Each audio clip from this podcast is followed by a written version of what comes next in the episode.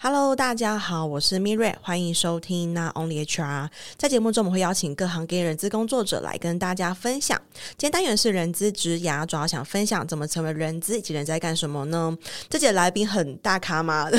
是一个学历很好，然后学经历都很漂亮的伙伴，他叫做 Eleanor。那我们先请 Eleanor 跟大家分享一下你学经历背景。Hello，大家好，我是 Eleanor。自己的学经历呢，我是台大毕业的。对，然后我自己以前在大学的时候是念政治系的国际关系组，然后后来研究所呢，我就转转行了，我就去读了一个新闻所，嗯，其实没什么关系哦。然后原本照理说没有意外的话，应该是要走那个政治记者，对对对，或者是主播这个产业。但是我在研究所毕业那一年的时候呢，就是我突然感到非常的焦虑，我就想说怎么办？我发现我好像不是很适合传播产业，后来就讲说我要转行。所以呢，后来就进入了人资了。对，然后这个故事呢，就是进入人资的这个曲折的过程，我们等一下会再分享。了解。那哎，你进入到人资领域，你目前大概待过哪一些产业跟 function 呢？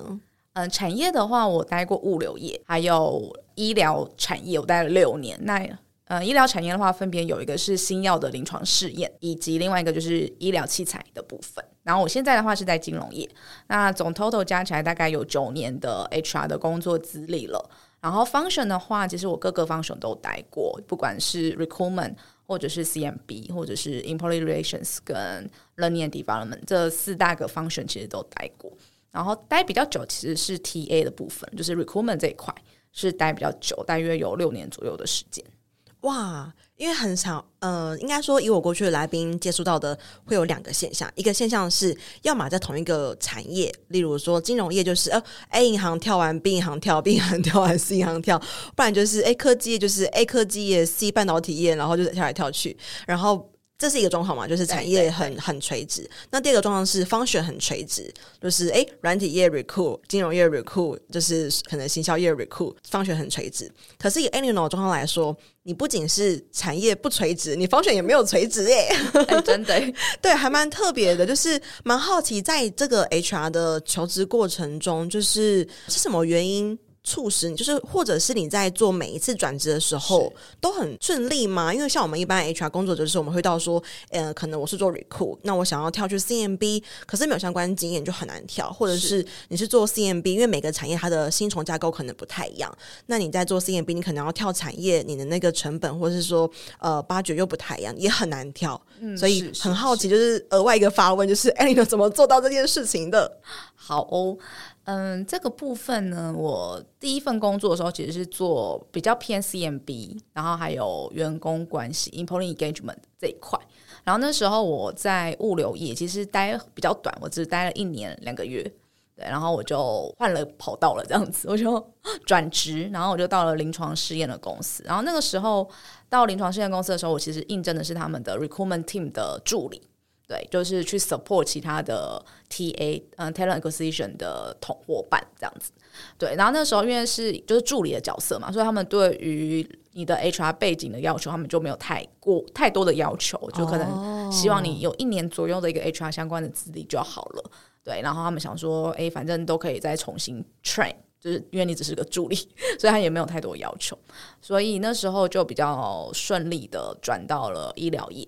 然后后来哦，第二，我觉得第二份转第三份那次真的比较辛苦，嗯、因为我那第二份工作我就是做 TA，然后那家公司也是分工非常非常的细致，所以我那时候真的就是一直在做 TA 跟 employer branding 的事情。后来那时候我待了三年七个月，那时候我就想说，哎，我要我想要转了，我想要去多历练不同的 function，我不想要一直只待在 TA 的领域。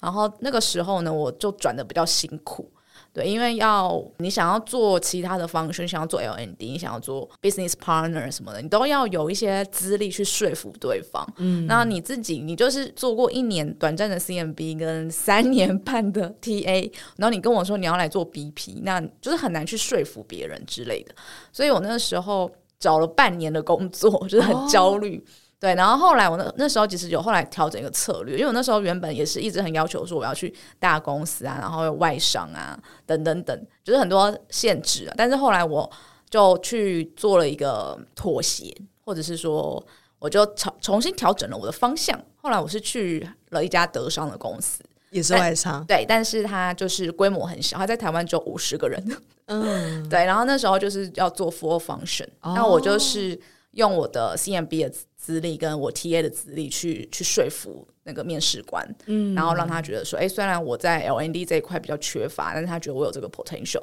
可以去做他们的 full function HR，所以那时候是这样的方式去转，就是从 TA 然后去转成一个 full function 的 HR。哇，很棒的故事诶，就是分享给所有的 HR 听众们，因为大家应该都有这个困扰啦，就是在实务上，我们的职涯规划确实要么被产业限制，要么被方选限制，对，所以我想再往前问一下，我们再倒带回去，就是 Eleanor，你从大学就是政治所呃政治系新闻所毕业，然后到 HR 领域，就是一个蛮大的转折，就是也不是跟 business 相关的。科系或是大学的学历，嗯、所以蛮好奇是什么原因促使你选择了 HR 这个工作呢？好，这个故事呢，就是我在我研究所毕业前半年开始就非常的焦虑，就想说怎么办？我其实好像不太适合走传播媒体业，但是我又不知道我可以做什么，因为就文科生，然后就觉得好像我也没什么特别的专长，然后我就非常的焦虑 panic。然后那时候我就刚好接触到一个协会，然后他们就是举办了一系列的一个职涯讲座。给年轻人，就是大学生啊，或者是新鲜人这样。当时你人是在国外留学？啊，没有没有，我那时候已经回来了，在台湾。对对对对，那时候已经回来了。然后，嗯，刚好就是有接触到这样的一个协会，然后他们一个学期大概办了十场讲座之类的。然后我大概就听去听了八场，因为我真的非常焦虑。刚好他的这个很多的协会的讲师，就是分享者都是人资的前辈，嗯，所以我听一听，我就觉得我好像受到了感召。然后我觉得，嗯，也许我可以走看看 HR 这条路这样子。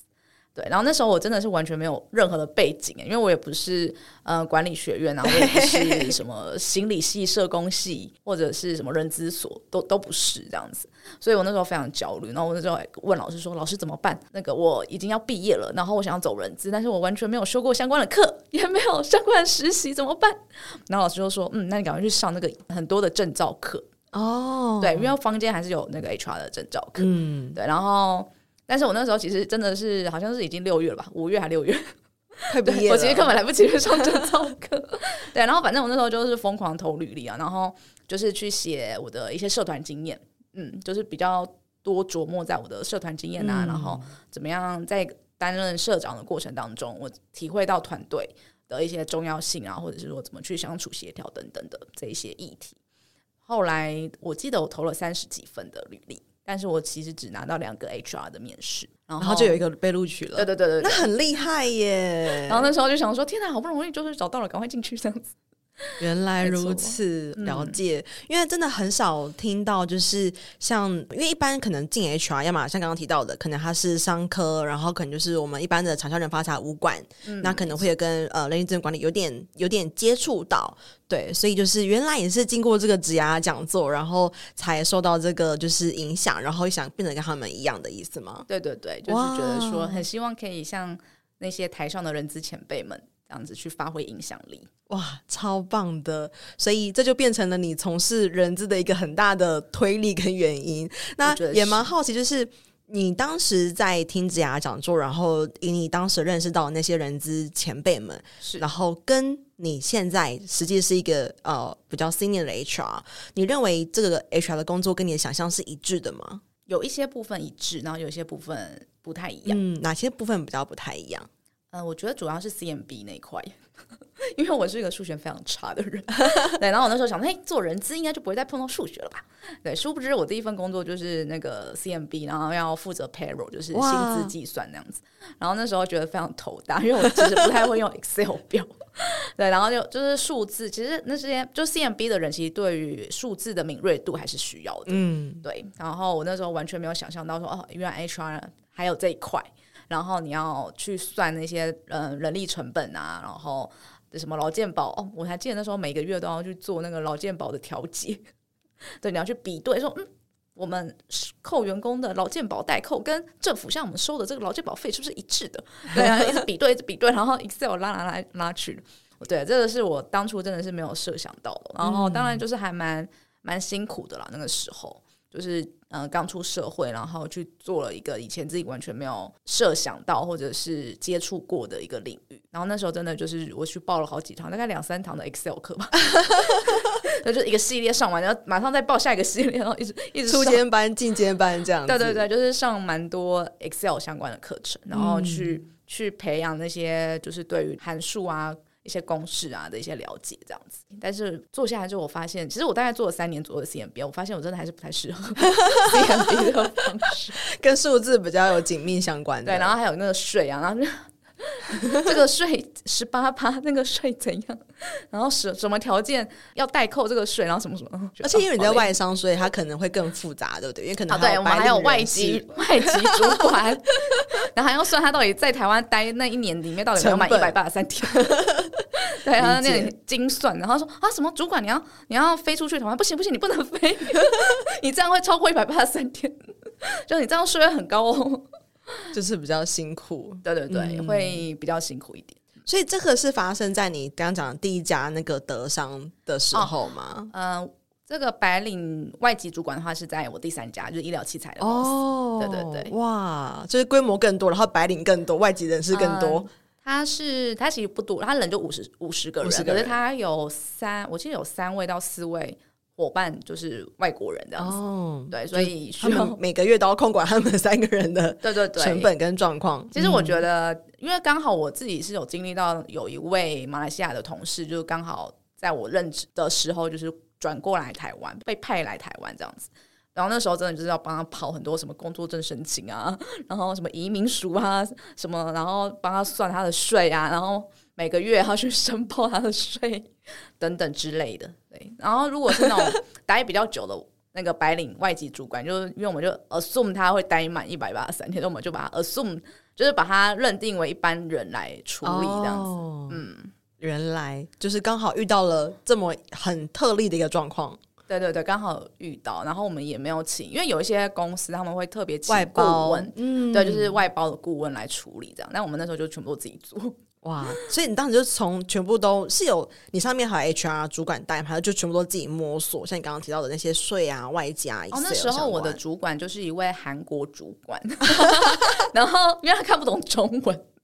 所以我们就要自己去看那个移民署的网站，等于就是自力更生。对，然后劳动局的网站什么，就要自己去去研读，然后一直打电话去问，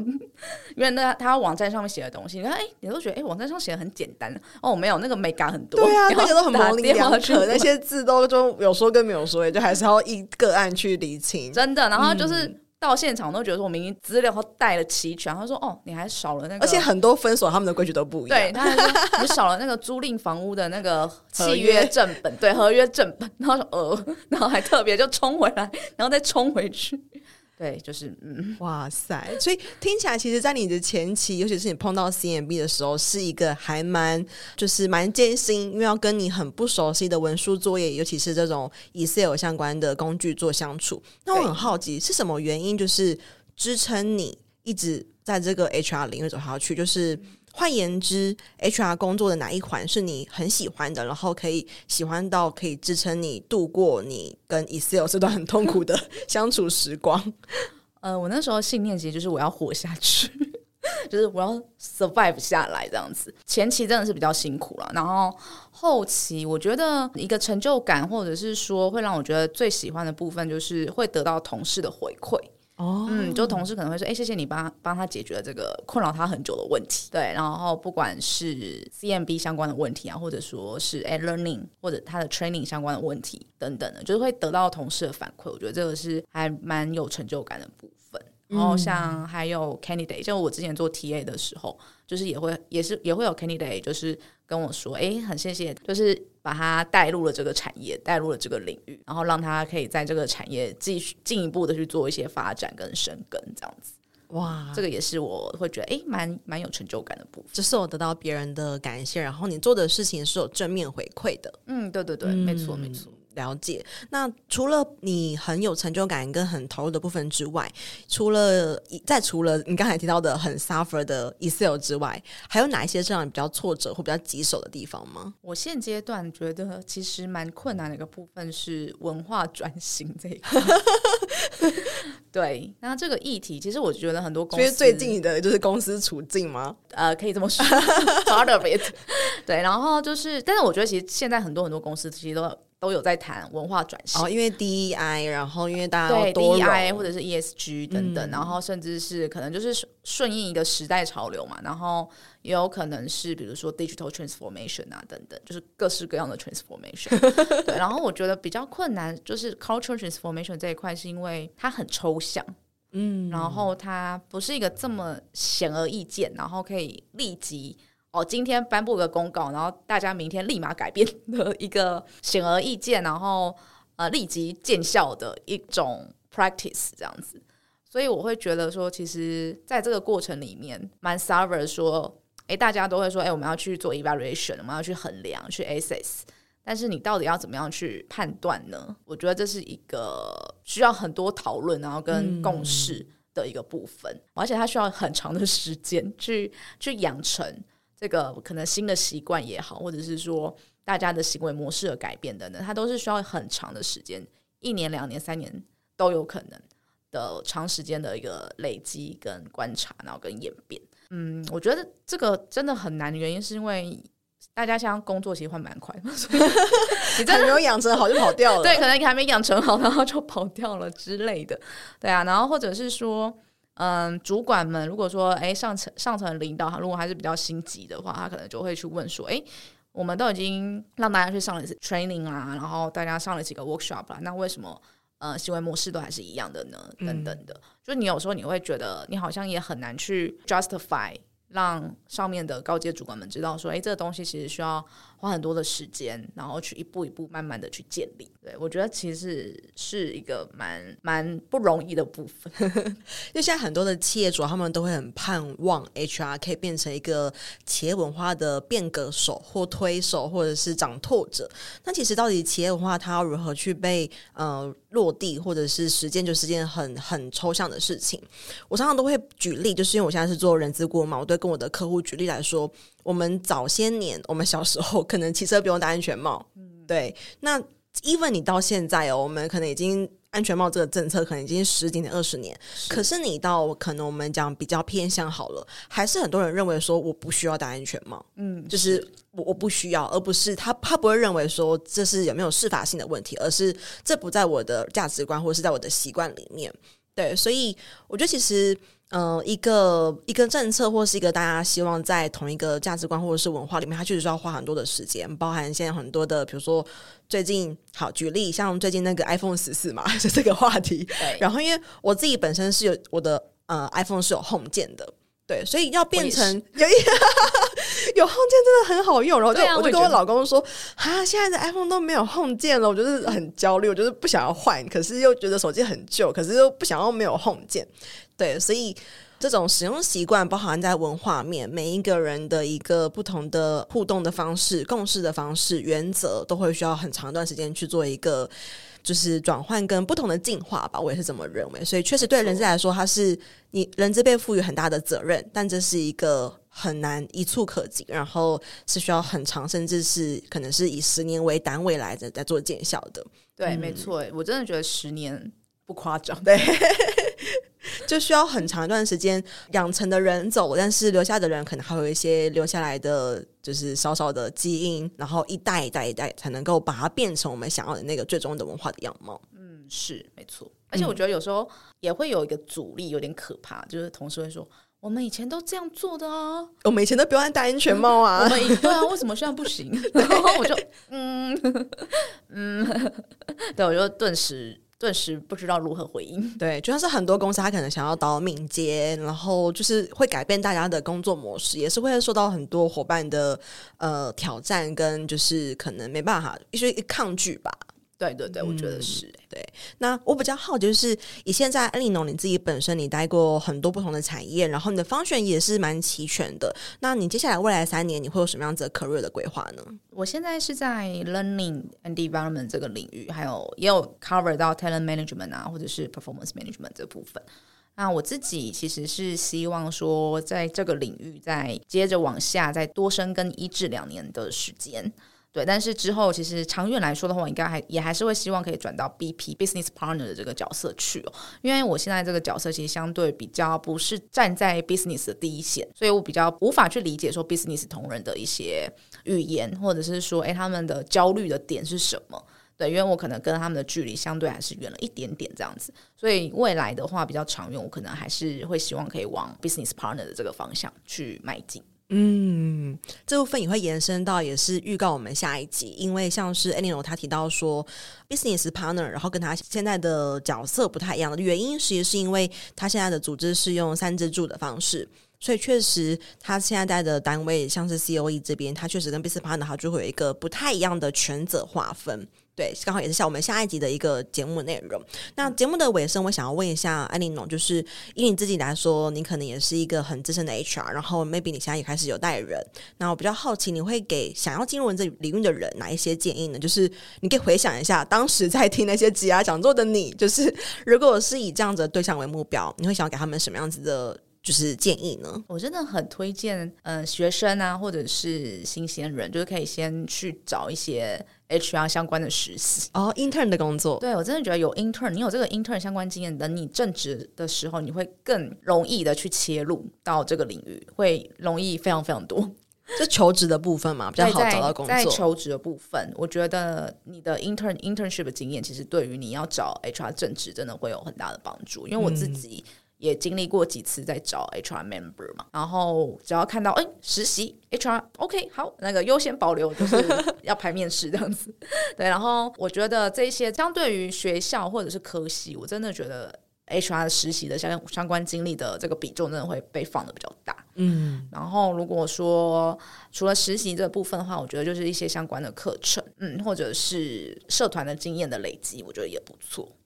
我觉得这是蛮好的哦，然后你也不要去太 care 说，哎，在社团里面会不会就只是一直办活动啊，等等的。但是我觉得这办活动的经验，其实对于 HR 来说也非常重要，因为 HR 有非常多的角色是在 coordinate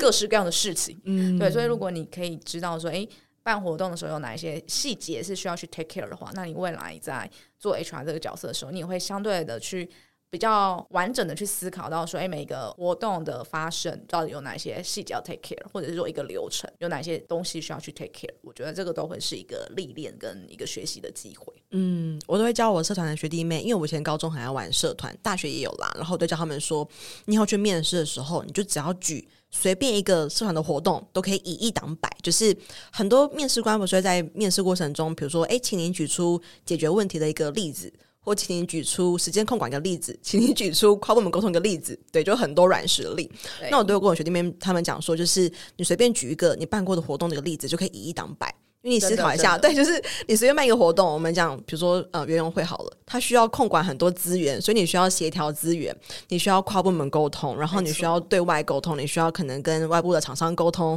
需要呃对你的客户，比如说跟那些校友们沟通，然后你还需要调配你的整个时程，例如说每个时间，然后进度专案，然后你的总共的器材盘点，就是还包括你的费用的总务总计，对，预算的管控，在那个时候就已经学会了，所以。我都跟他们说，就是有玩过社团，就是其实你呃随便的一个，只要你有办过一个，你有参与过，你协办，就是你只是一个呃小小的社员也好，但是你就会有这些经验。对，就可以以一挡百，非常好的一个用法，真的没错。好，那这一集呢，其实我们听到 Eleanor 跟我们分享很多他自己的人资经验，包含他如何就是横跨产业，也就是横跨了不同的 function 的一个过程。那也看到说，他其实在跨 function 跟跨产业的部分，他其实也付出了很多的努力，也是一个很得来不易的成果。那下一集呢，他跟我们聊聊，就是我们 HR 堂听到的 HR 三支柱，包含了 SSC，然后还有我们的 COE 以及我们 HRBP 的部分。那我们下期见喽。拜拜，